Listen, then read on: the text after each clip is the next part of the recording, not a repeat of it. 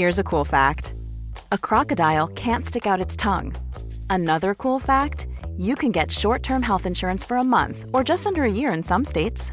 United Healthcare short term insurance plans are designed for people who are between jobs, coming off their parents' plan, or turning a side hustle into a full time gig. Underwritten by Golden Rule Insurance Company, they offer flexible, budget friendly coverage with access to a nationwide network of doctors and hospitals.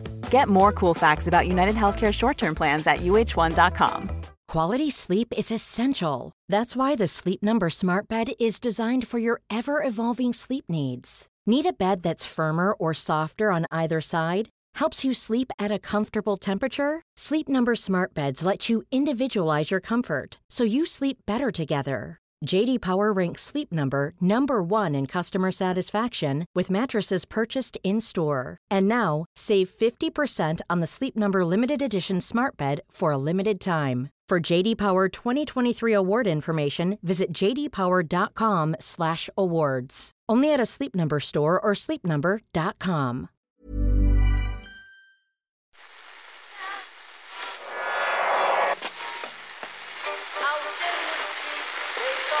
Whose phone is that? That's the second time it's gone off. They never go home. They never go home. They never go home. Those those those boys. That's yeah. They have asked for that, really. Well, you can laugh. It was the World Cup. I'm a little bit of an idealist, but having said that, I want to be like me. You don't know what you're talking about. When did you know that? I managed to stay alive for 16 and a half years. maybe. I'd say it to your face, not say it to you now. Come down Swanfield and we'll see them, won't we? What you doing down here, you shawny man? Ireland and the Nations League, they don't exactly go together like horse and carriage, do they? That's zero wins, two goals in 11 games as we begin our third campaign in the tournament, and there might not have been many more depressing performances than last Saturday's as we fell to a 1 0 defeat away to Armenia. Happy Bank Holiday Monday. Welcome to today's Second Captain Football Podcast. Hello there, Ken. Hello there, Geron. My, you're sounding full of the joys of life today, and why wouldn't you, quite frankly? Uh, because we'll hear from Richie Sadlier and Gavin Cooney of the 42.ie in just a few minutes. But bloody hell, Ken, that was an annoying way to spend an afternoon. Uh, I mean, as a Manchester United fan who's watched quite a few weekend ruining Man United games at roughly the same time that Ireland Armenia kicked off on Saturday, I mean, the feeling wasn't entirely unfamiliar, but bloody annoying nevertheless. Uh, well, It's they didn't even give us a chance to get the weekend underway, really. well, you see, this is because I, I think again, you know, once again, we're forced to an Ireland game has has forced us to confront fundamental differences in personality type between me and you. You know, you're a guy who wants everything to be flowers and sunshine, fancy paper, uh, That, nice well, that is smells. true. I mean, you've you've nailed me there. You have nailed you know, you're like, why can't we all just get along? You know, why can't everything? Why you know, why can't we have happy endings? Uh, why can't we have en- enjoyable weekends? Uh, you know, whereas I'm a guy who, Why can't we have enjoyable weekends? Is basically that that is Yeah. me. To be fair, that's my brand. that's uh, you know, you're you're a kind of a a, a good time a good time boy. Um whereas whereas I've got a I would say a more nuanced, a more complex, um, in many ways a deeper approach uh, to the um, To to life. Uh, to the you know sometimes you know how are you going to know how are you going to know that uh, uh, you know this the, this flower smells good unless you've you know tunneled through the sewers Shoveled your way through 500 yards of shit. Yeah, yeah, yes, yeah. Okay. so Yeah, I okay. feel as though um, experiences like last um, Saturday help to deepen and broaden my appreciation of the world. They the you know to watch Ireland's efforts to scramble a halfway promising angle for a cross into the Ar- packed Armenian penalty area is a kind of a basso profundo, uh, a note uh, by which all the other notes of life uh, assume a, a new richness and a new uh, distinctiveness and um, a new quality of experience. So you know that's that's what I'm saying. You know you've got to take the rough with the smooth. In fact, if you haven't taken the rough, how do you even know what smooth is? and so that's what I'm. That's what I'm saying, uh, and that's what that's Well, why. just another Yeah. another amazing opportunity for um for uh for enrichment. It was basically what you're talking about last Saturday was for uh, for coming coming at it from your angle. Yes. That you took so many learnings, so many life lessons from last Saturday. I thank the Ireland team. I I thank the Ireland team for for what they did for for what they did out there. I mean, it was it a good result? You know, if we if we were to put put you know let's put on our our conventional glasses. No, it wasn't. It wasn't a good result. You know, if uh, was it a good performance? You know, again, peering through the thick the Coca Cola bottle lenses of convention. Again, no. Uh, I think that you know, conventionally speaking, a lot of people would say that was a that was a bad result. But you know, in my in, in this sort of interpretation of football, which I'm increasingly leaning towards, um, this was a life enhancing result. Uh, it enhances all the aspects of life that aren't watching Ireland play. Uh, everything else just seems a little better uh, once you've spent enough time with the Ireland, te- once you spend enough time with the Ireland team, you will suddenly find that everything else just, you know, you've just got a little bit of a spring in your really step. Really puts it all in perspective, It does. doesn't it? You know, it really does. does. It you does. know? And that's and that's and that is the function of the can, Ireland. can, you know, team. can we really ask any more? Can we ask any more of this team? So you know, that's um, yeah. Uh, I mean, I, we have we have we have three more Irish international games, and if uh, coming up in the next what ten days, eight days, uh, and if you like nothing more than hearing Ken and I getting angry and shouting at each other after Ireland games, as may well yet happen on today's show, then the Second Captain's World Service is for you. Join us for five euro a month plus VAT with no joining fee, no minimum contract. Give us a whirl for a month, and if you don't fancy it, you don't have to stick around. We think you will though, with tons of GA, an Irish tour to New Zealand coming up in the next few months, as well, of course, as the football. For so for um, those of you who want to more visibly support the Second Captain's World Service, uh, we have our super sexy Second Captain's jerseys also on sale on our website or on the O'Neill's website. They're probably, I don't know, Ken, the most delightful item of clothing we've ever produced and would make the ideal gift for the Second Captain's lover in your life. Uh, anyway, those bits of housekeeping now duly taken care of. It's time for a post Ireland spirit crushing defeat report on sport with Ken Early. that was more marketing than housekeeping, really, wasn't it? I mean, Yeah, maybe actually. Yeah, I mean, straight up marketing. I mean, you know, we're here for journalism. You know, so anything else is basically housekeeping. That's that's what I that's what I, that's what I reckon. Fair enough. Um, the game was You bring the journalism, I'll bring the housekeeping. Yeah, that's that's how this operates. the game. Oh God! I mean, I know what you're going to say, Kieran. You know, I know, I know what you're thinking, and I know what you're going to, I know what you're to say. Well, what actually? What? Why don't you say it? No, I don't know what you think I'm going to Well, say. I mean, why don't I mean, you if say- you think what I'm going to say is that was terrible. What the hell happened? Yeah. We can't. We're not allowed to lose one 0 to countries like Armenia. Yeah. That's what you want me to say, isn't it? That's. I mean, that's what you believe. That is basically what I believe. it is. I mean, yeah, I was go- I was going to you know couch it in slightly less strident terms, but I mean that is the basic. Yeah, I was thinking, how is it that we just don't seem to be able to make a chance here? Like, what is it? What are we doing wrong? Why, is this happening? We have been through a spell of scoring some goals. You know, I mean, we've we've scored a few goals, twenty three goals since the beginning of twenty twenty one. That's what Stephen Kenny has has uh, mentioned a few times.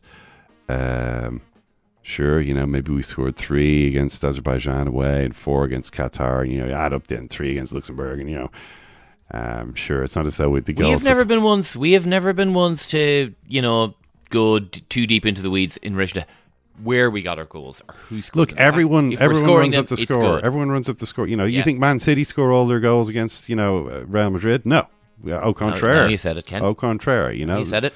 So, uh, although they did score five goals against Real Madrid, they scored more against they scored more goals against Real Madrid than we scored against Azerbaijan. Okay, so we'll hand it to them. We'll hand it to Man City. Um, so I watched all the goals to try to see what you know what type of what type of goal do we score, and usually the type of goal that we score is a, a header from a cross. Nine out of twenty three goals is that. Okay. Fifteen out of twenty three goals come from crosses. Only five from set pieces. Two out of 23 goals came from through balls. Um, they were one of the ones against Luxembourg, and then the one against Qatar when Robinson slotted it, slotted away the the Hendrick through ball. You you may recall. Mm. Yes, Uh, I do. Hendrick actually with the through ball on, on both occasions, and he tried to play a couple in the game uh, against Armenia. But generally, this isn't. This doesn't result in anything for us. It's if you want to score, you gotta cross. That's the way that Ireland score. And uh, did we? We did try quite a few of those. It was 30, 34, I think, 34 in the game. Mm. But can you remember a single good one? Like that is a better question. Well, well, Stephen Kenny talked about wanting to see De Bruyne crosses. Um, Hmm. uh, De Bruyne crosses, and and you know he meant something specific by that, which was uh, crosses not uh, from the byline. You know the the, the typical in the corridor of uncertainty. Ken. yeah, the the sort of diagonal cross from the half space that Kevin De Bruyne is famous for doing. It's not just Kevin De Bruyne who hits those balls, but he is the finest, the world's finest exponent of that type of ball. And there's a couple of things about it. First of all, it's the area of the pitch from which it's actually hit. It's it's kind of for it's more you know it's outside the front of the penalty area to the right or to the left. You know, he usually he's hitting it from the right because he's a right-footed player, and uh, then the area that they're aimed towards, kind of between the penalty spot and the far post, and the speed at which they're hit is the really distinctive thing about the Kevin De Bruyne cross because he is a guy who does like to put a bit of pace on the ball. You know, he likes to he likes to give the attacking player a situation where the pace is already on the ball, and all he's got to do is add direction. Right? You know, that's that's what Kevin De Bruyne likes to do. He he likes to provide that service for his forward players, and uh, altogether, I think it's a very admirable uh, thing that Kevin De Bruyne is doing, and it's something I'd love to see Ireland doing, and it's something Stephen Kenny would love to see Ireland doing, and it's something that Ireland are not doing. They really are not doing this. Uh, when there are chances to, to put balls into the area like that, you know, I can think uh, Tadic sort of put a ball in like that uh, against this one. Mitrovic scored against. us. Do you remember Mitrovic's header in the three-two game uh, against Yep. Serbia? That, you know, this is sort of what we're what we're looking for. This type of thing, but we don't. Um, we actually don't do this. Whether it's because when we get into the right position, we put in a ball which is too high and loopy that nobody can can attack really with with any uh, uh, you know real intent, or whether it's that we just don't don't try to play the cross from the right area, or we we sometimes overhit. There was there was an overhit one which Collins was was it, that, that was the one where it was a free kick in the middle of the pitch, and Cullen rolled it to Stevens, who's got all the space in the world. He's probably a bit too far out, really.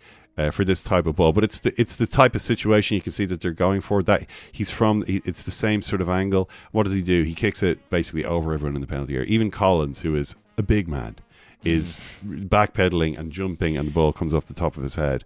And you know, I, I have mo- a, yeah, I have a concern about you know us building uh, a game plan around something that you know uh, recalls the name Kevin De Bruyne. You know, if, if there was like a Tom Cleverley cross that Well, the you know, we Jordan could- Henderson. Jordan think- Henderson yeah. does the same thing. Are you telling me? Are you telling me that Jordan Henderson represents some unattainable standard of technical No. ability? I mean, Kevin No, De Bruyne I'm- clearly clearly does. Okay, Yes. Kevin De Bruyne. Is, I'd, I'd be more comfortable you know. with if we could get a few more Jordan Henderson crosses in there. Even Jordan Henderson, I would Let's be a lot more comfortable.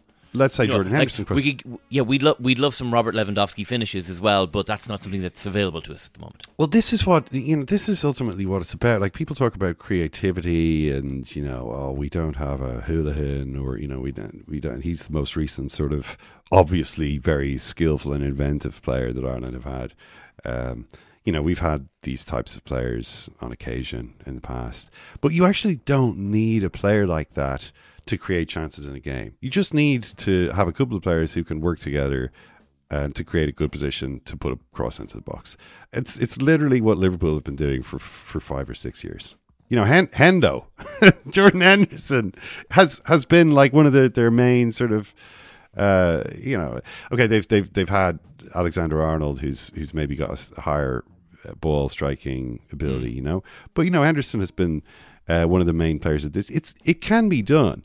You don't need to you, you don't need to have like a magic player who who's able to just open things up just because he sees everything differently.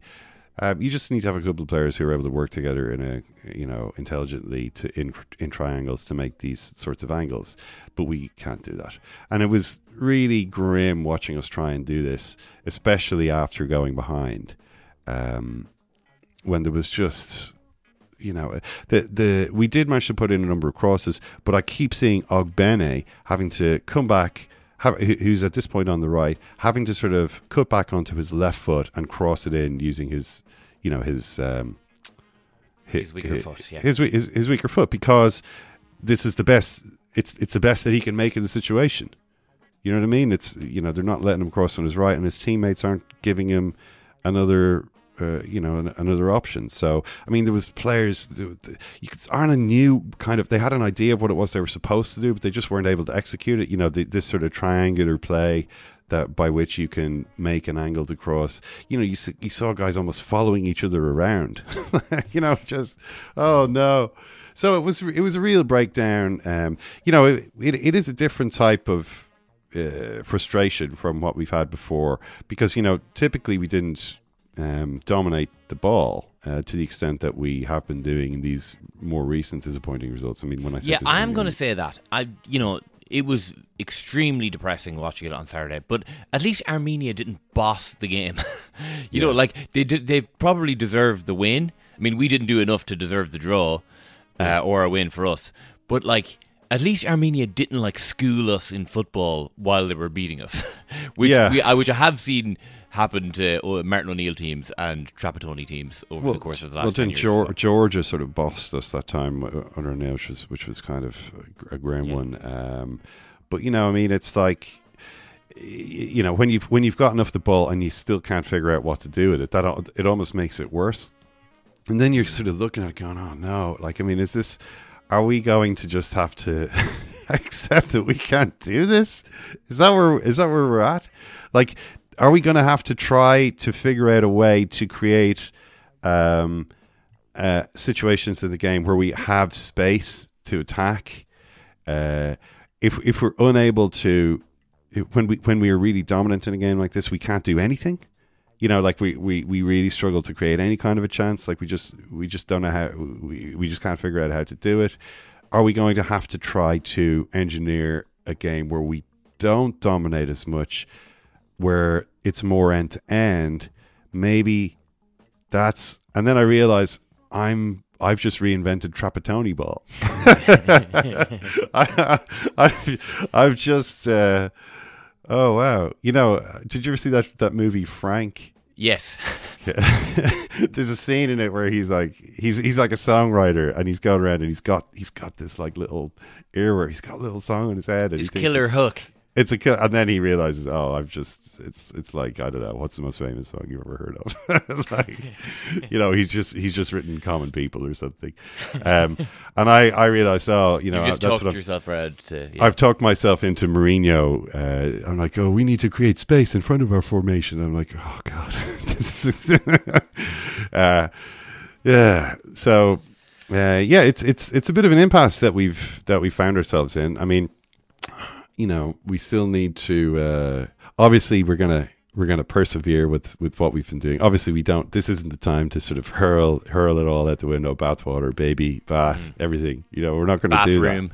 Yeah. bath, you Just know, burn the entire bathroom. break up down. the tiles and start throwing them out. No, um, we still believe that we're you know we can go somewhere with this. You know, it's just that you know when you've got this sort of um, chemistry that our team had started to show. You know, when you when you when they sort of have to spend such a long time away from each other, it's difficult to kind of to click straight back in, right? I mean, is that is that a thing? You know, they need to click click back in. Look, um, Okay. yeah, yeah. We're, we're no one's feeling that positive about the whole thing uh, this morning, but we will talk to Richie and uh, Gavin in a couple of minutes. I mean, there is the question of the Nations League generally, Ken. yeah. Um, some people Well, I mean, the players hate the Nations League. You know, I mean, Yeah. it. It. But which players? should right? we? Yeah, I mean, yeah, exactly. The I mean, Belgians. the Belgians. They hate them. Anthony Barry's Belgium, right? They look. They lost four one to the Netherlands, uh, and they hate the Nations League. I mean, Barry can't buy a win in the Nations League. You know, No, he no. He's uh, he's winless. Uh, he is a Nations League Nations League jinx. Uh, Anthony Barry. Uh, actually, the handbrake, didn't- the he Nations wasn't- League handbrake. He wasn't involved in any Nations League games with us, was he, Anthony Barry? They were all before he arrived. yeah. So, uh, so Yeah. that, that was his, that was his Nations League. Right. He's uh, still 0 for 1 maiden- though. Yeah. Yeah, but um, you know, so they hate they hate the Nations League. You know, I think England hate the Nations League. I mean, they lost to Hungary. And I mean, it is it's it's crazy, really, that the players at the end of their season, which most of them are, uh, are now having to play four international games. You know, it's like what? Like that's longer than most teams would be involved in a tournament. You know what I mean? It's like that longer average number of games than most teams in a tournament would have to play. So uh, it's it's nuts. And for what? Like you know, for what? Um, but that's the case strictly, I think, for the top teams and top players. Yeah. These are the I mean, they're top seeded anyway in, in these groups. There's there's not a whole pile going, you know, and they're going to qualify regardless. So you can see why they. I mean, we should really like the Nations League. Like Because none of it's our a rare chance for- are flayed to within an inch of their lives by the time No. June comes around. This is a chance for them to play play a football game. You know. Uh, so for a lot of players, you know, it's it's it's been you know Robinson kind of dropped out of his club team. Hendrick obviously has has played, I think, fewer than ten matches all season. I mean, if you count, you know, in terms of minutes, he, he's played Hmm. ten matches, less than ten matches worth. Uh, Duffy, you know, has been out of his club team for for quite a while. Um, so you know, I can't imagine that like uh, oh Nations League resentment is a is a problem for for Ireland. You know, I mean, I'm sure sure people would also like to, to have holidays at some point in their in their lives, but um, yeah, it's uh, for us. The Nations League should be should be delivering more than it is. I feel, you know, it's it hasn't gone so well. There was a match between Nations League friends of the past and of the future uh, yesterday. Uh, Wales have qualified for their first World Cup since John Charles and all that in Yeah, it's amazing.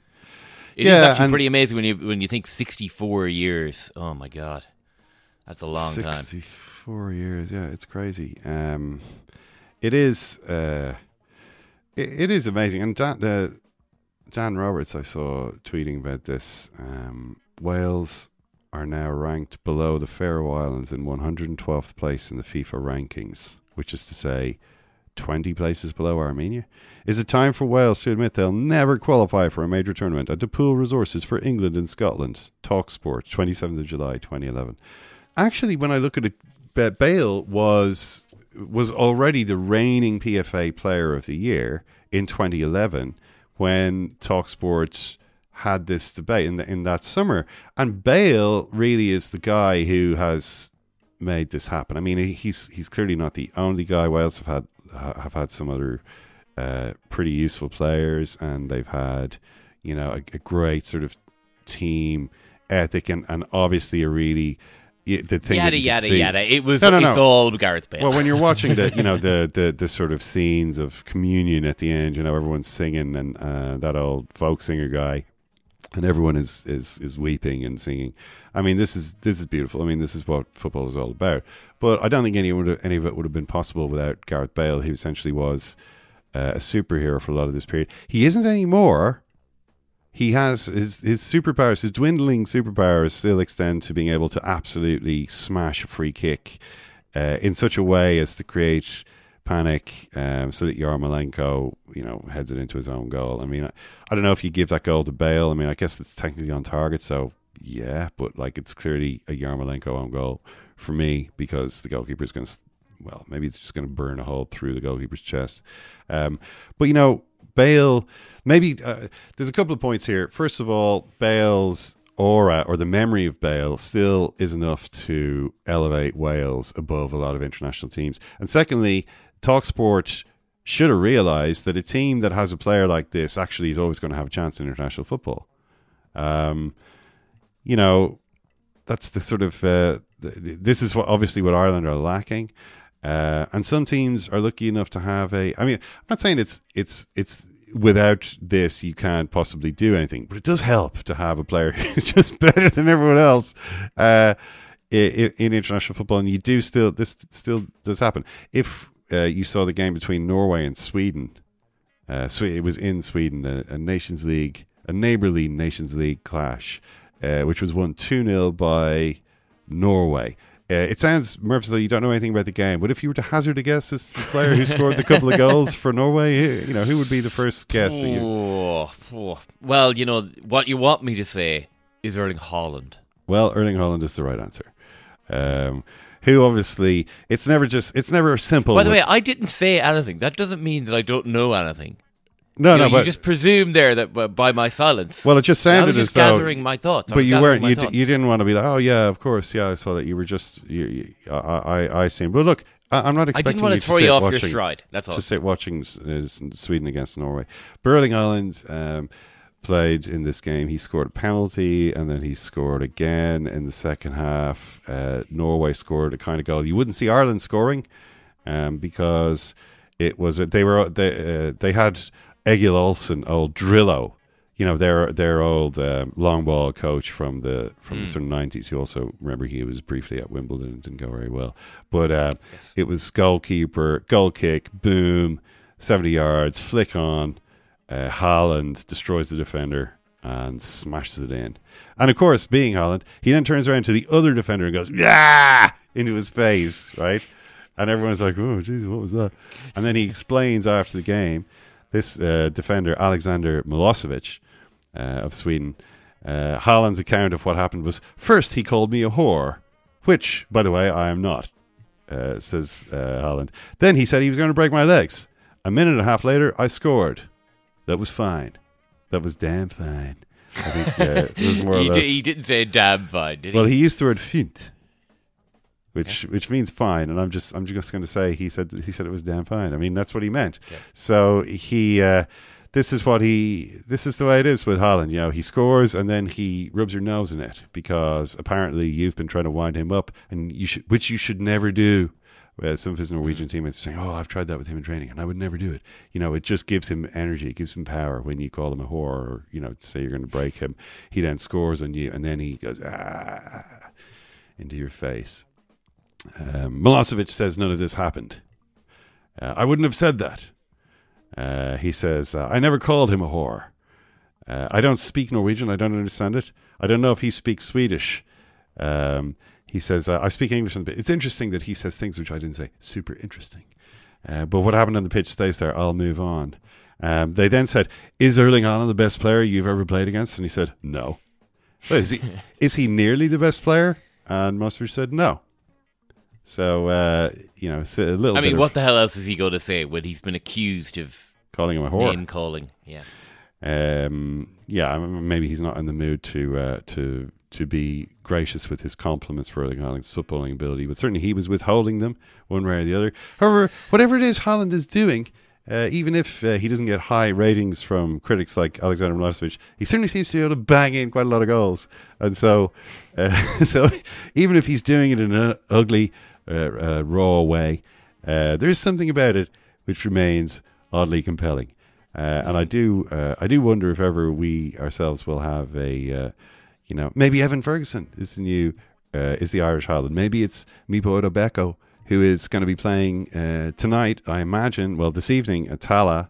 Uh, this is if just in case the the Ireland game had depressed you a little bit too much. Um, it, it's always nice to There look was at. our under 21s. Yeah. Yes. It's nice to look Friday evening. Very good. Yeah, and uh, yeah, scoring three goals. Smallbone scored two. Odubeko scored the other. Uh, also assisted Smallbone with a great little flick uh, into his path for the first goal, which uh, Kenny Cunningham in commentary seemed to think was unintentional. Uh, and Alan Cawley and Richie Sadlier. but why did they all think it was unintentional? all of them all of them made a point of saying it was unintentional. I was like, well, maybe it was. But there is a chance that he he meant to do exactly that. And you know, Mullinoiga agus Chucky Sheed. Yeah. Ken. You know that would be that would be my my. I mean, if there's a ten percent chance he meant it, let's just go with he meant it. What about the finish when he ran onto that ball and just hammered it past the goalkeeper early in the manner of Daniel Sturridge? Was that unintentional as well, or this is what I'm talking about, Ken. You know. you know, hit a hit a really early finish like that, and the goalkeeper doesn't even dive? It's like wow. Um, so look, all I'm saying is, uh, this is all uh, highly promising. They're Ireland under 21s, just as they've been for us. They're a beacon for us. Uh, and they have been when Stephen Kenny was managing them. They are. They still are now under Jim Crawford. Uh, so that's at 5 p.m. Uh, if you want to check that out, Uh, and maybe it will be better news than um, than the senior team. Although, as we said, you know, we've still got a few games to go. This ain't over yet. So, uh, but this section of the podcast is over. They're all pampered. We haven't got leaders. They're all just headphones. They don't communicate. You can't get anything out of them. That's why we're no good. They're all just headphones. They don't communicate on the pitch. They don't communicate off the pitch. They're all pampered. Oh, we're getting ready for Russia. Good luck. And then after that, we'll be building a team for Timbuktu. Timbuktu. How have England reacted to that equaliser? Perfectly. Um, no panic, calm straight down, continue dominating the game, playing and staying in Iceland's halves. It's been a perfect response. You'd think that no problem. England were up after four minutes. And they still lost.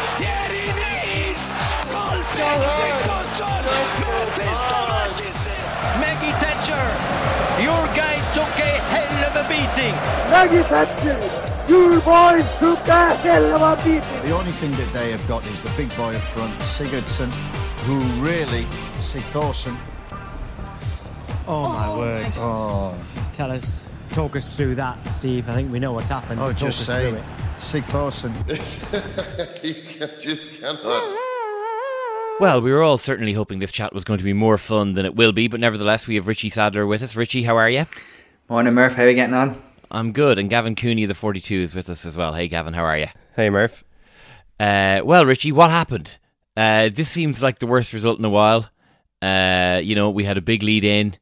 Uh, you know, we a lot of hopes, a lot of dreams for this Nations League uh, competition, and we still played really badly and lost to a Screamer from 30 yards out, as is by now our tradition. I had allowed myself get quite hopeful and optimistic before this game at the weekend. Um, I'd watched Scotland last week. I wasn't really impressed by them and heard Kieran Canning in the pod last week kind of rip them apart. I thought, well, they're beatable.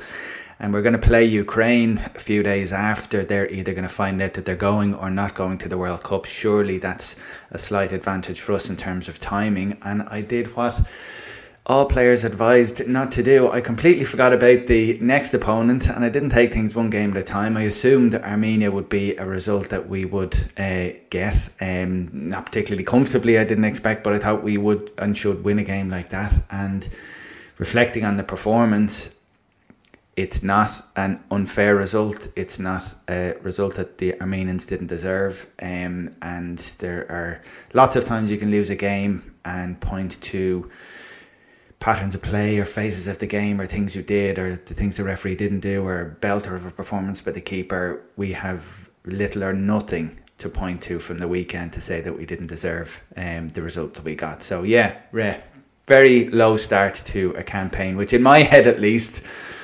potentially um, could have delivered something. Well, Gavin, did you share those assumptions that uh, Richie made? Yeah, I think so. Um, you know, the the positivity was well founded. Ireland had come into this game having lost what was it, one game in nine, and that was the Ronaldo show in Faro.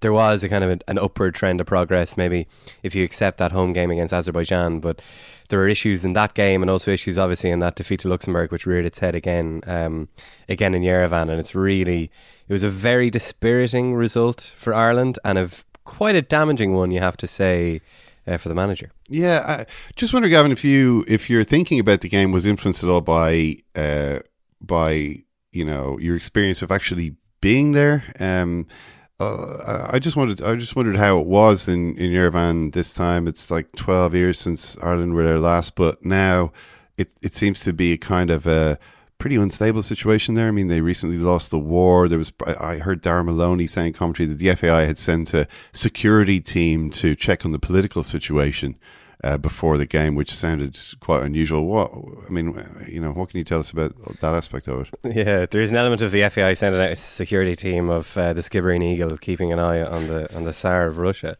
Um, there wasn't too many open signs of uh, of upheaval or turmoil on the on the city streets. We have to say we were braced for having read things, and obviously this came up at a pretty much one of the football press conferences, which was certainly when I realised that there was something I probably had to start googling. Um, but there was no real sign of too much upheaval. Um, on the streets. There was a gathering.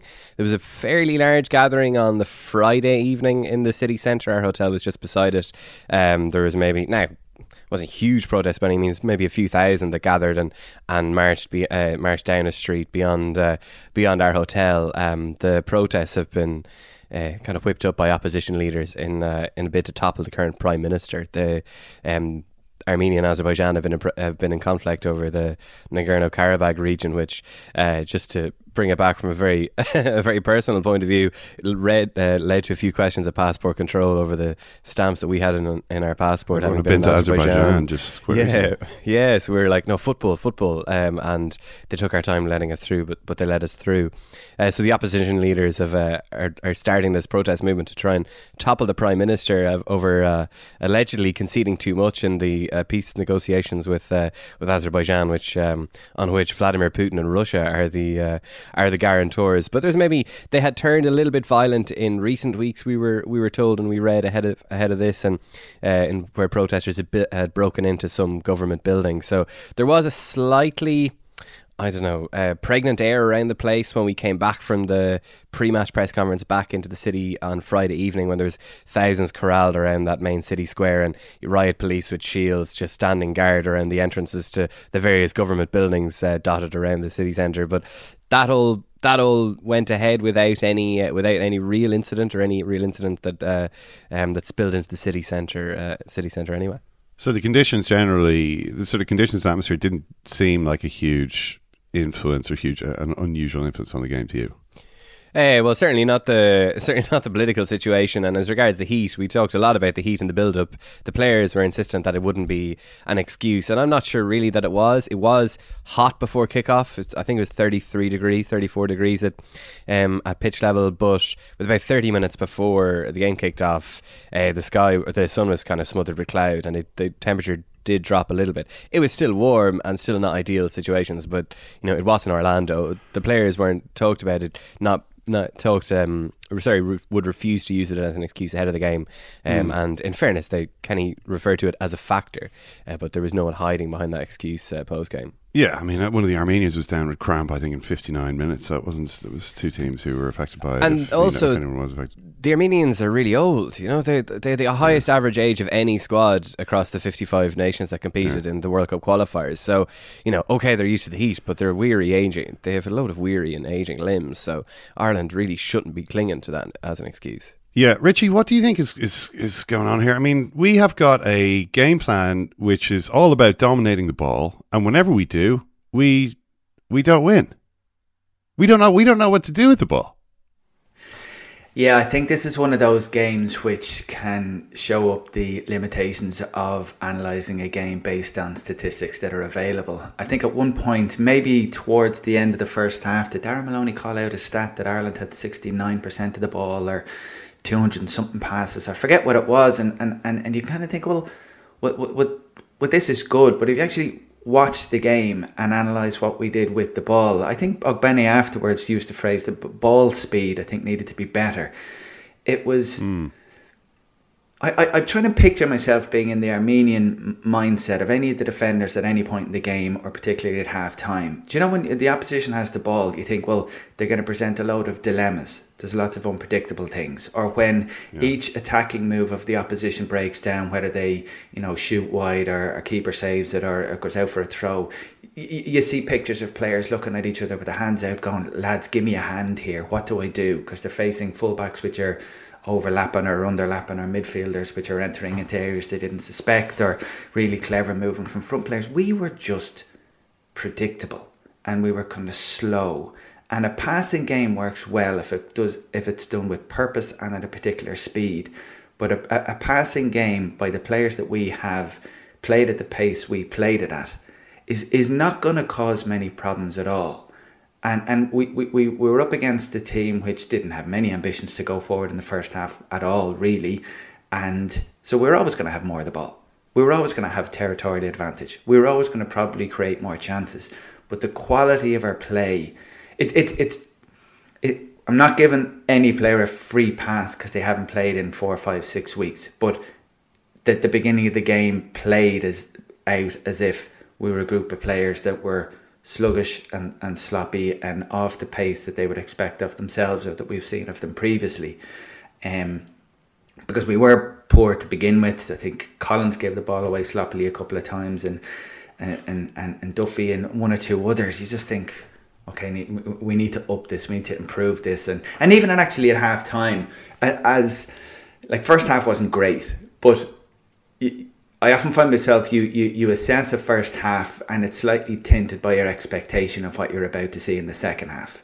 So I did that thing at halftime, which a lot maybe a lot of people do when you watch a game. You kind of go, okay, that wasn't great, but we're going to build on this slow passing game with with actually a bit more clinical play or a bit more um, energy or there might be actual goal scoring chances created and the opposition will kind of begin to fade and we will do what we did maybe against Luxembourg we'll get one and then more will follow but the second half started even worse than the first half, and it didn't pick up. So it was really, really disappointing. And um, you could make a case for some of the players, like Troy Parrott didn't have a good game. He hasn't played in a month, and his last game was the really, really disappointing defeat in playoffs with the MK Dons. So assume privately he's decisions to make about his career. He's maybe unsure where his club football is next season.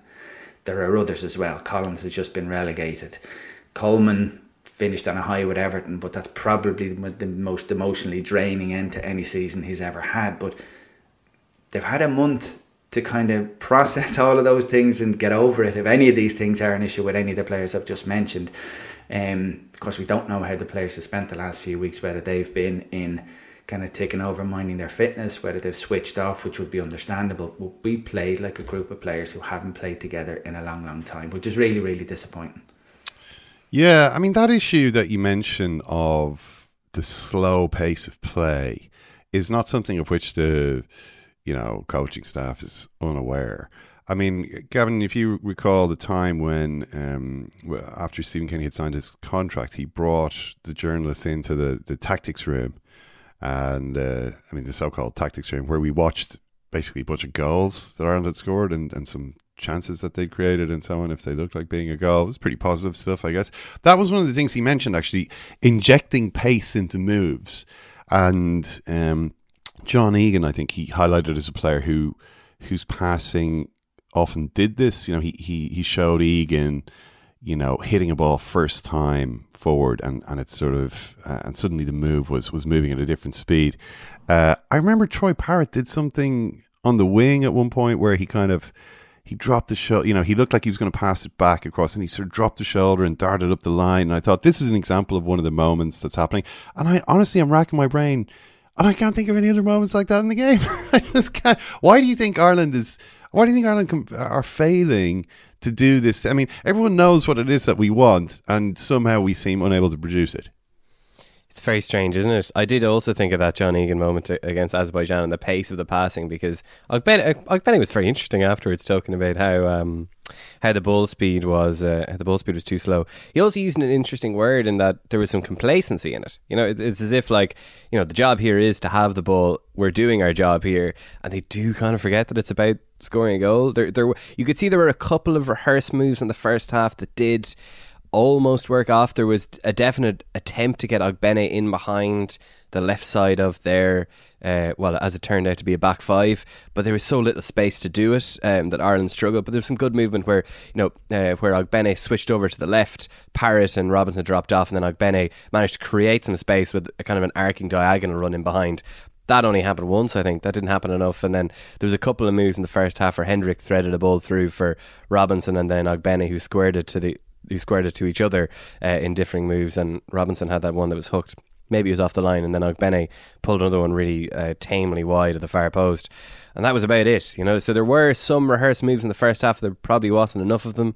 Um, Kenny also spoke afterwards about lacking width, and you know, this maybe raised the deeper question of whether the, the old three at the back is needed in every game Ireland play, particularly against these, against what we would perceive as the group's fodder, because the, Ireland needed a lot more than from the wing backs than they got. Seamus Coleman physically struggled throughout the game. I thought quite a lot. Mm. He didn't, you know, he didn't get up and down that wing as Matt Doherty can. And he's also a different player to Doherty. Like Doherty is I think there's a case be made that Doherty's the most important player in that Irish team, particularly if they play that system. He takes up really clever positions, uh, sometimes wide, but often infield uh, in. Um, coming in off that right wing where he links well with Hendrick and so there was an instance of that in the in the 3-0 win away to Luxembourg uh, so he was a big miss so you could ask why are you playing this situa- uh, system if you don't have Doherty in it. Um, and then Stevens again look looked slow on. Okay, he's been battling back from injury and hasn't played a whole lot of minutes either. He looked kind of slow on the left at left wing back as well. There was a couple of times where he got to the dry, uh, got to the byline and, and pulled it back, and Ireland created half chances that were blocked. You think keep doing that, and one will break for them because Armenia were were so eager to rush back. There was, you know, they were often like very close to their own goal line. You just had to keep your composure, pull the ball back, and the chance would be there. But Ireland really didn't do that often enough. And you know, I'm kind of caught between do Ireland need a, a different approach here? Mm. Like, is there another plan needed? And then thinking, well, actually, maybe if the players could keep their heads and, and stick to the plan, maybe things would be better because the most lamentable part, part of the performance was the last 15 minutes after they went a goal down it's just panic stations. You know, they're booting like really low percentage crosses into the penalty area. There was like I think the most damning fact of the game was the fact that after after Ireland went a goal down, uh, they they had one attempt. That was a John Egan header and went wide. Yeah. It wasn't even on target. Like that's that's so poor. And it was the same against in the home game against Azerbaijan. Okay, one of those crosses went uh, went in um, off uh, off Shane Duffy's head as as per. But just a panic and like there was no sense. Okay, there was there was obviously jubilation on the ground when Armenia won. That game meant a lot for them, a lot to them on a couple of levels. But there was no sense that they were cl- clinging on. And I really felt like you know they could have played an hour of stoppage time Ireland weren't going to score. Just on the on the crossing issue, Richie, I think this is quite interesting. Um, just how bad Ireland's crosses were in the game, like for, for the entire game. Now, this is other things that, that Kenny talked about that time when he when he was sort of going through the, the tactics or, or the goals really with the journalists. There was a couple of things he mentioned. One of them was um, that the wing backs in the system are actually encouraged to play on the inside. So he showed a couple of moves where you know, you had players like Doherty or, or Coleman or, um, you know, whoever it was, uh, rather than, you know, this idea of going down the outside, which kind of people, I suppose, traditionally think of wingbacks or fullbacks doing. He's saying, now look, you know, uh, here we can see they've kind of moved to the inside channel, or like the winger in front of them is, is in the outside channel now. So so you don't have uh, players in the same lane. You know, this is this is the idea. You know, if if one player is outside, then the one behind him is inside. This kind of this sort of thinking, but definitely that idea of the wingbacks aren't really supposed to be going around the around the back of the defense. Let's say, um, this seemed watching the game uh, to I mean, I kind of was thinking we we, we are we do are, are, quite kind of a narrow and congested team here. Like we're not actually creating a lot from this. From the, did you get the did you get the impression that the that the sort of play in wide areas was was letting us down?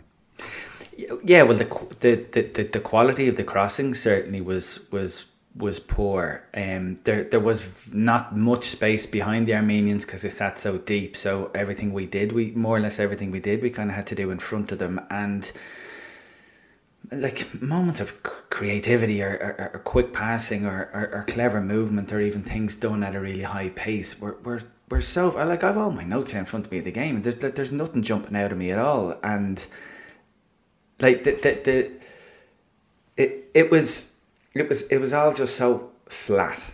Like so you, you, you like you talk about the lack of sharpness of the players or no game time. If complacency is an issue so their mindset as Benny touched on is a problem. The, the, the ball speed was an issue. Like I agree with Gav like that the, the goalkeeper didn't have to make a save after we went to goal down against Armenia for 15 minutes. Um, I think in attack we were just fairly disjointed. Troy didn't individually bring bring much to it at all. And even though the others Benny and Robinson switched a couple of times. We were we didn't cause problems and for for for a manager and I think this is what's important like for a manager who has for so long talked about the things that he's talked about we know what they are like whether it's it's, it's passing playing a different way get people to look at us differently like win games differently as an Irish team um his post-match comments actually about being stumped that they went to a different defensive formation than they were expected to. Did he say, did he, say he was stumped? Not stumped. Sorry, that's that. That's my word. He, he said at one point, you know, we, we he was he was definitely surprised because he because we've they, he said they'd played like twenty games four for two. They never played with five, but they did lose their last game nine 0 So maybe they were thinking about changing after that. Yeah, I know. Like he, he did say, you know, we've analysed the last twenty games and they've played this way bar once, and so, so on the flip on, on one side, you know, got great. Don't we have a managerial uh, a, a setup here who are you know very well prepared and, and they, they, they analyze everything and you know that's exactly what we want. Previous managers haven't done that, but then again, that we were so we, we seem so short of uh, uh, ideas or uh, short of responses to, to, to, to, to Armenian setting out the way that they did because like, can you imagine the, the, their discussions at halftime? The, the Armenian coach did mention this afterwards. He said that at halftime, he said to the players, like, there, there's a different way for us to play here in the second half. So I think he gave the Armenian version of, you know, lads, we are giving them way too much respect here. If we get at them, there's there's a bit of joy to be had. Similar, like Dyche said about Lampard's Everton that time. So I don't know if this lot know how to see this through, because that's what our performance was screaming. It's just like we went out with the idea, let's keep it Everyone knows what positions they're in. We might have been surprised by how Armenians are set up, but collectively we've no idea what to do here. We, we haven't got the, the, that thing that a team has. Like I, I some this is what I meant a moment ago when I said at halftime. I thought maybe this is okay because the slow, ponderous stuff in the first half, you could reframe that as well. This is you know game management. It's it's apparently really hot out there they haven't played in a month and you can't be explosive and dynamic for 90 minutes. So there's going to be a dynamic explosive 5 10 minute spell. Maybe at the start of the second half we're going to come out and really really light the place up. But we were just waiting. It was just always we were watching waiting. And the players looked as if they were just waiting for one another to do something um, and we got what we deserved which was nothing. Yeah, I mean, I get the feeling of that that the team actually, you know, despite this sort of year of improvement, um, 2021, uh, which I mean, uh, okay, and, and, and the earlier results this year maybe continue, continuing that trend a little bit.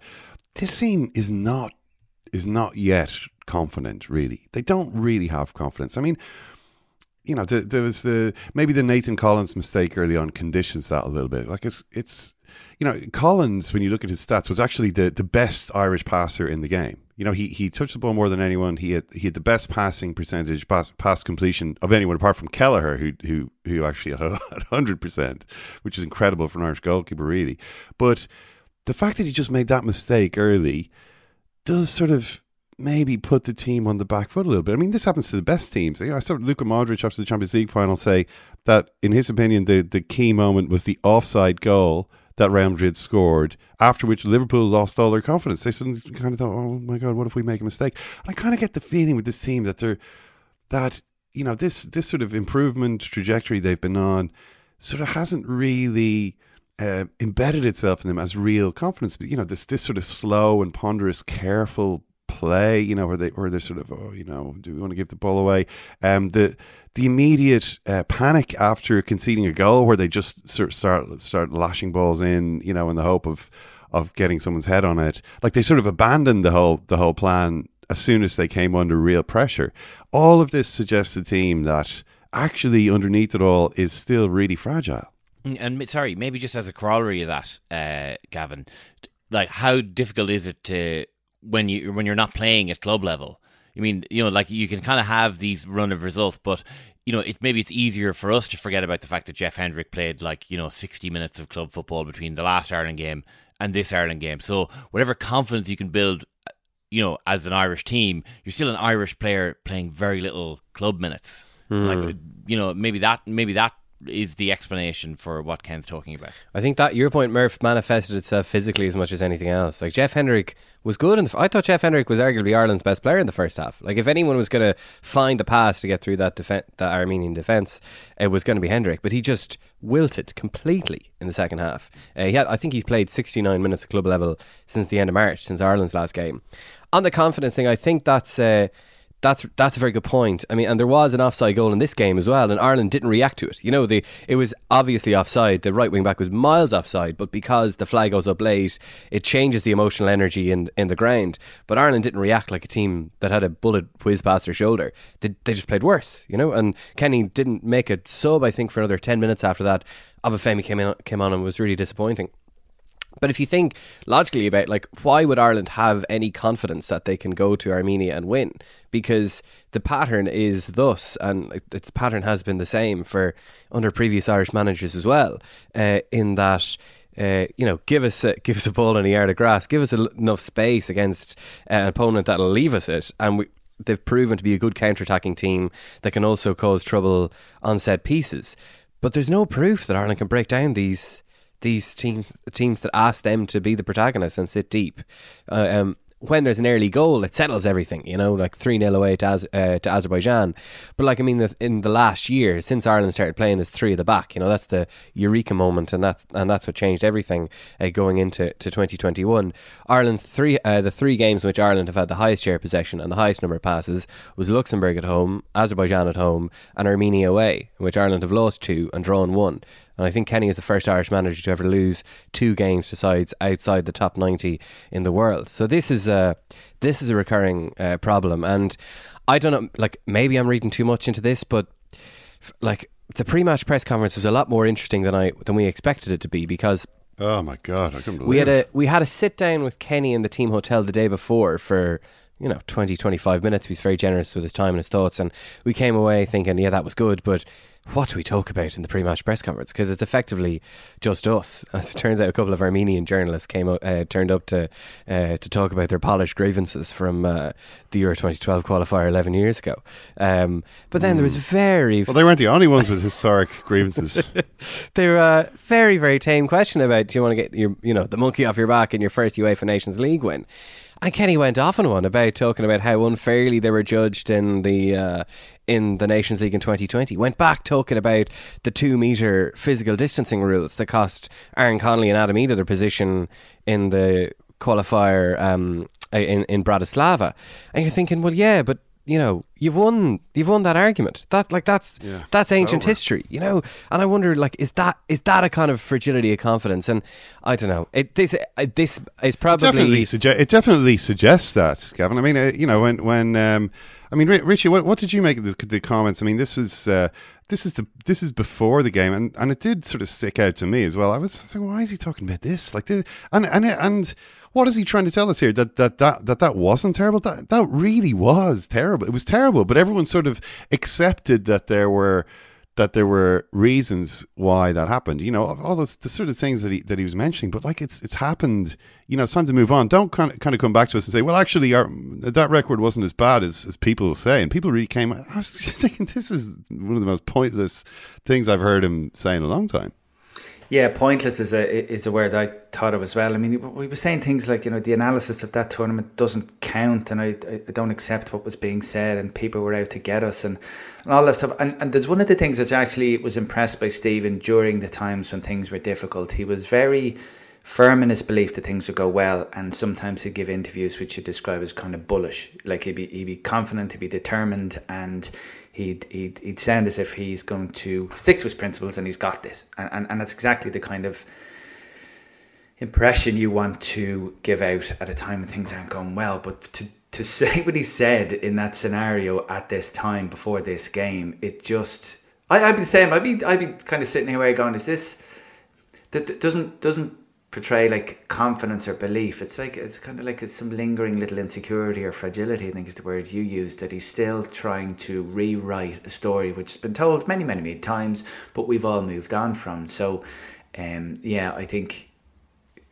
I think he did himself a favour by just kind of just knocking all that in the head and, and just Concentrate on winning, Exactly. a, winning a game. it's so irrelevant. That stuff now is so game. irrelevant. And and for him to be the one leading it, like it wasn't like he was. Yeah, there, he wasn't like, asked about that. I mean, exactly. It, the question sort of implied it, but it was, it, you know, it wasn't only it was Martin O'Neill also failed failed to win a game in the Nations League. You know, it wasn't like, oh, you know, you haven't done it. It, it was like, sorry, Gavin, you if you're if you're in a sorry, if you're in a press conference in a room and you've somebody hammering away at you on a particular issue, fair enough, you've you've got to deal with it. Or if the press are going on for weeks about it, you have to address it. But this was none of those things. This seemed to be something that he is still really, really thinks strongly about and feels like he's got stuff to get off his chest, and he's still trying to influence people's thinking about that time. Mm. We just think, forget about it. You, your job is too important and too big now to be going on like that. Mm. It's a slightly over exaggerated thing for me to say, but it struck me as someone who's kind of more comfortable campaigning than governing. You know, I mean, yeah. The, I mean, the, like he's won the argument. Like he, he won, like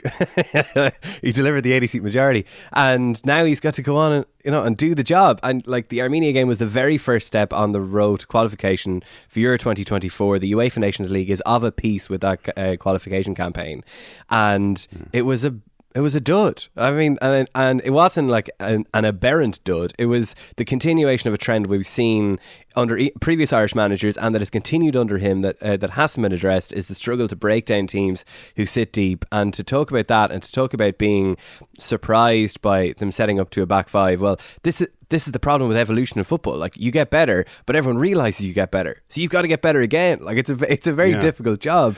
But well, on that point, then to to on that point, um, the question of change of system, he's already done it once, and you know broadly, I, I think it's been a it's been a successful move. Maybe now there are some flaws, uh, you know, be, becoming apparent, you know, in everything we've been talking about, particularly in, in games such as Armenia, and you know, it's it's we, we have struggled in, in these types of situations. Um, are you now in the camp that says, well, we need to change the system again? And from Stephen Kenny's point of view, it's not just a tactical question, it's kind of a political question now, too. Like, you know, if you change your system again, does that look bold and innovative or confused and weak. I think you should forget about the political forget about the political implications. He's got a contract extension. He's got the job until at least the Euros campaign. So he just needs to he needs to maximize. Well, eh, okay, I mean he, he, doesn't he doesn't need to uh, for the time being. He, you know he doesn't need to worry about the contract situation or, or say the the battle of public opinion, right? I mean, although he does seem to worry about it a little bit, judging by by his comments. But just in terms of how his own players say that that's an audience that he does need to impress and, and take with him. You know, if hypothetically he was to say, lads, you know, we're, we're going back to uh, 433 or, you know, something like this, uh, do you think people would be like, hang on a second, we were just we were just learning? Like, do you think you have to stick with a system like this, regardless of the flaws, or is it okay to to change? Should we say yes? Of course, all managers change the the basic style of play from time to time. I think there has to be some change, and the example of how change is uh, can work uh, was seen uh, by the Republic of Ireland under Stephen Kenny one year ago, because that change of system did work massively. They changed to a back three. They modified how they play. They're a lot more direct or vertical is probably the more acceptable use of the phrase in football circles now. Um, Kenny was asked after the game whether he was going to change the system. Uh, he said no. We have to get better at what we're doing. And in one way, you find okay, that's you know, this is a principal guy. That's quite admirable. I mean, I've been on this podcast and elsewhere criticizing previous Irish managers for not having a plan. So I have thought about would it sound very churlish of me to criticize? Oh, this guy's sticking too much to the plan. This get guy's new, plan is getting in the way. get, get, a new plan. Um, but like you did, I was just kind of realised it as you were talking earlier on like he did say there are nuances we can improve within the system. One of them is surely get more width into the team. Like if you want the wing backs coming inside, it would seem logical to me that you have left and right footers outside them. I mean, there were so many bottlenecks in the centre of the pitch against. Yeah, this is this is what this is what Guardiola does when he has his, his players come inside. I mean, okay, we're you know we're not Guardiola or whatever, but you know he plays Raheem Sterling on the right wing or whatever. You know if if he's going to have players doing that and. Um, yeah, we well we weren't uh, we weren't doing that certainly on our left side. Yeah, like Steve, he wants Stevens to come in field, but like you know Troy Parrott with is right footed, he was coming in field trying to be kind of a pseudo number ten as well, and he was struggling. But there was just so many bodies around him, and Hendrick was trying to thread the ball through the eye of a needle, and, and Coleman was coming in field a bit and didn't have quite the pace to to get to the byline, um, particularly as the game wore on. Ogbene was spending so much time with his back to goal. Like every time Ogbene had was receiving the ball, his back to goal was another small triumph for Armenia. Like, I mean, that's not where he's dangerous. Um, so there are probably nuances within it, but again, like there's now there's now the trend of you know Ireland have struggled against Luxembourg, against Azerbaijan, against Armenia. Um, do you really need a back three uh, in those games? Because you mentioned earlier on that Nathan Collins was Ireland's best passer. It was very easy for Nathan Collins to be Ireland's best passer, and the top pass combination was Collins to Shane Duffy, and Armenia would take that all day because it's not going to cause them any problems. You do you do wonder, uh, okay, Ireland don't have a number good like a really crafty number ten that can prize open these teams as Ken, some of Kenny's club teams might have had in the past. Um, but you do wonder, do we really need three centre backs in these games, or do we need three centre backs in the ninety fifth minute against these teams? Because uh, Kenny has always talked with a slight air of bafflement as how, as as to how Rotherham used Chidozie Ogbene as a right wing back. He says we always see him as a forward. Yet the end of that game saw Chidozie Ogbene as a right right wing back. Um, so that felt to me like here's this guy prioritising the system over what he often believes is best. Uh, so I think that could. Uh, I think that uh, need, needs some thought on his part. So what do you? That issue. Sorry, go on. That issue, Ken. Sorry about it being a, a, a, political consideration now. That Stephen might, in his mind somewhere, think that there's going to be a bit of pushback against or criticism on him if he changes it. I, I I've been saying this for ages. I think being versatile and adaptable and slightly unpredictable, all those things are a strength of a coach. Mm. Like if I'm playing against a team and I'm, if there's a bit of a doubt as to how they're going to line up, or I'm playing against a manager and I'm unsure as to what he's going to ask his players to do, I think that's a sign of a good manager. And I think that, that there's a couple of areas here. One is let, let, let's say against Ukraine or Scotland, probably won't happen, but let's say it does. He changes the formation. I, I don't expect he will. Um, how we react publicly is one thing. Like I'll, I'll be saying there, well, okay, yeah, U- Ukraine are going to present very, very different challenges and scenarios than an Armenia team will. So it stands to reason that you might explore different ways of playing against that. Right? Mm. Completely logical, really rational. Nothing, nothing too fancy about that. But then the internal reaction, I think, is a key one. Like you said there, Ken. How will the dressing room respond?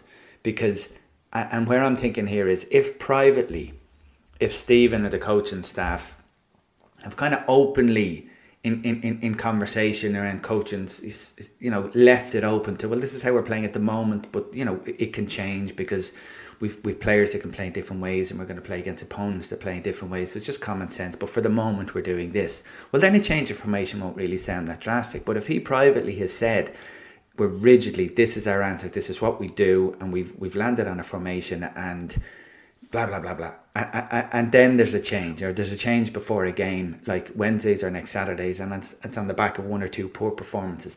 Then it can be interpreted within the dressing room as okay, this is starting to feel yeah. like shaky ground. Yeah, I we're mean, not, I, I, don't. We're not dealing with a manager here who has a, a, a, single focus. We're dealing with a fellow who, on the back of a couple of bad results, has done the thing he said he'd never do. Yeah. Well, you know, I mean, I don't know if he's. I, I don't know if he's if he's you know made a blood oath never to change back from three five two. He he always played back four before this, you know, and he said that he changed his. He he decided it had to change after that England game. You know, and this is something we've we've talked about before. So there's no need to go back over all this, but you know, I mean, I'm sure if he's changed once, he could change. But the question surely is, it, you know, every every manager maybe is going to change uh, various aspects or various emphases, uh, emphases, emphasize uh, of of what the team is doing in any given game. But something as basic as do we defend with a back four or back three?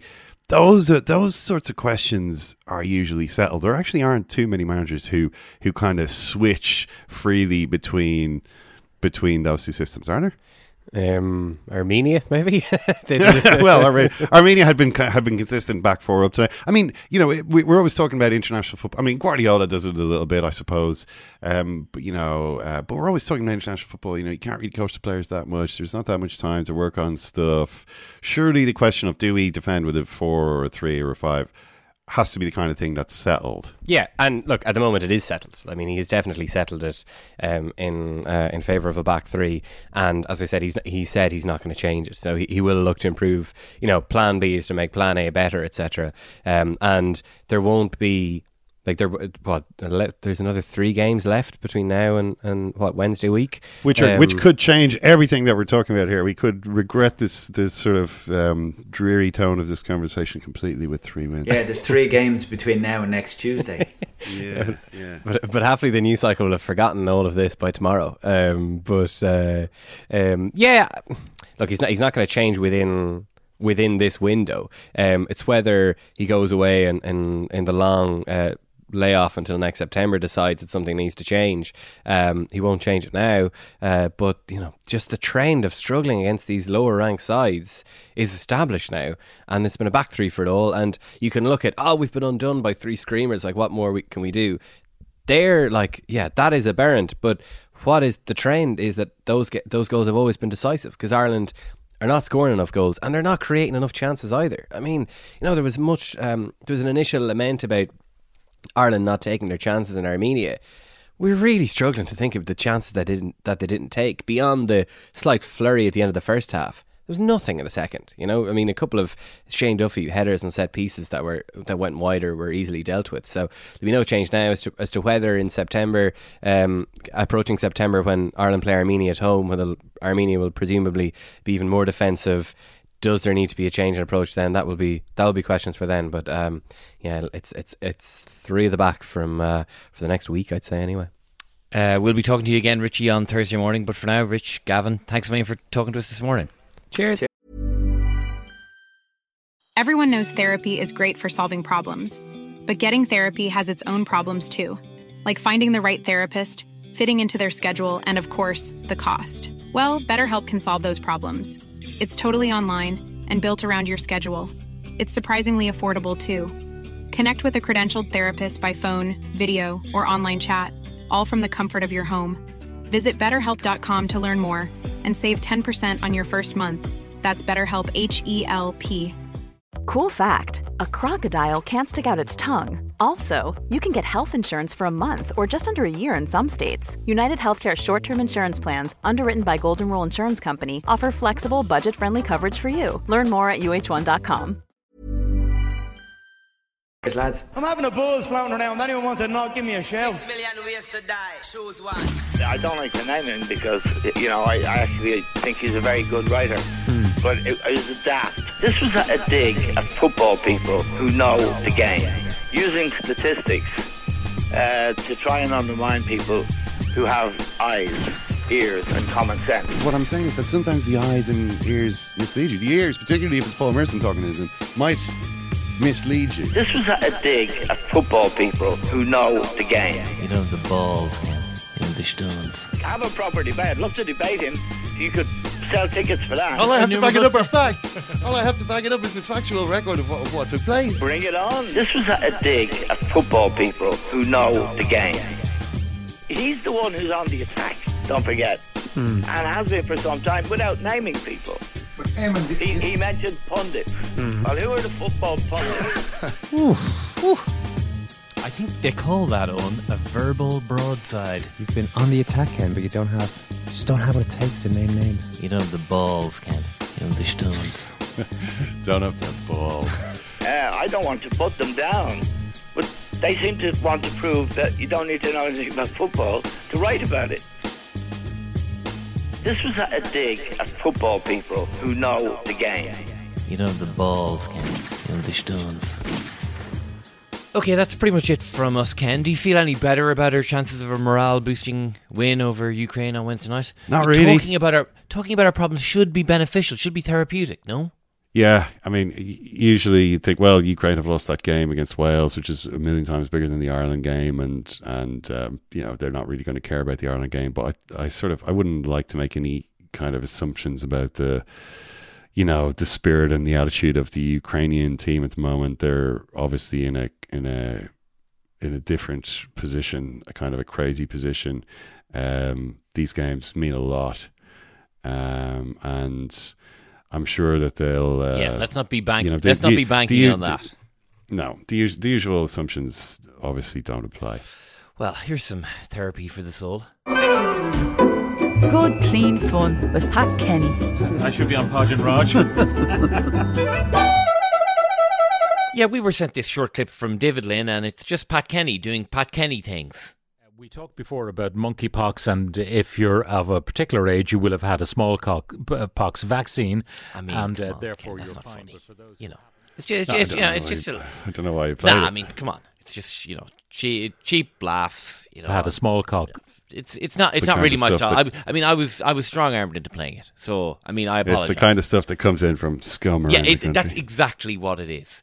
Uh, we'll be back tomorrow with some coverage of a wild weekend of hurling, the Handshake Part 2, a classic Munster hurling final, total insanity, all a lot of fun. Gurma got Ken Joaquin. uh, August Gurmagat Akira. August uh, by mid Asherish, Amork, Sloan, August Manic. But Alan, Alan, please, please, please. Sorry, I'm, I'm sorry, Alan, Alan, Alan. Look, look don't, don't treat me like a fool.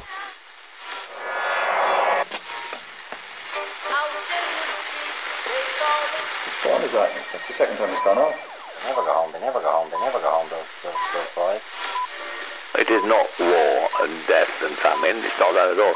It's the opposite of that. It's to persuade of the world outside of that. That's why sport's important.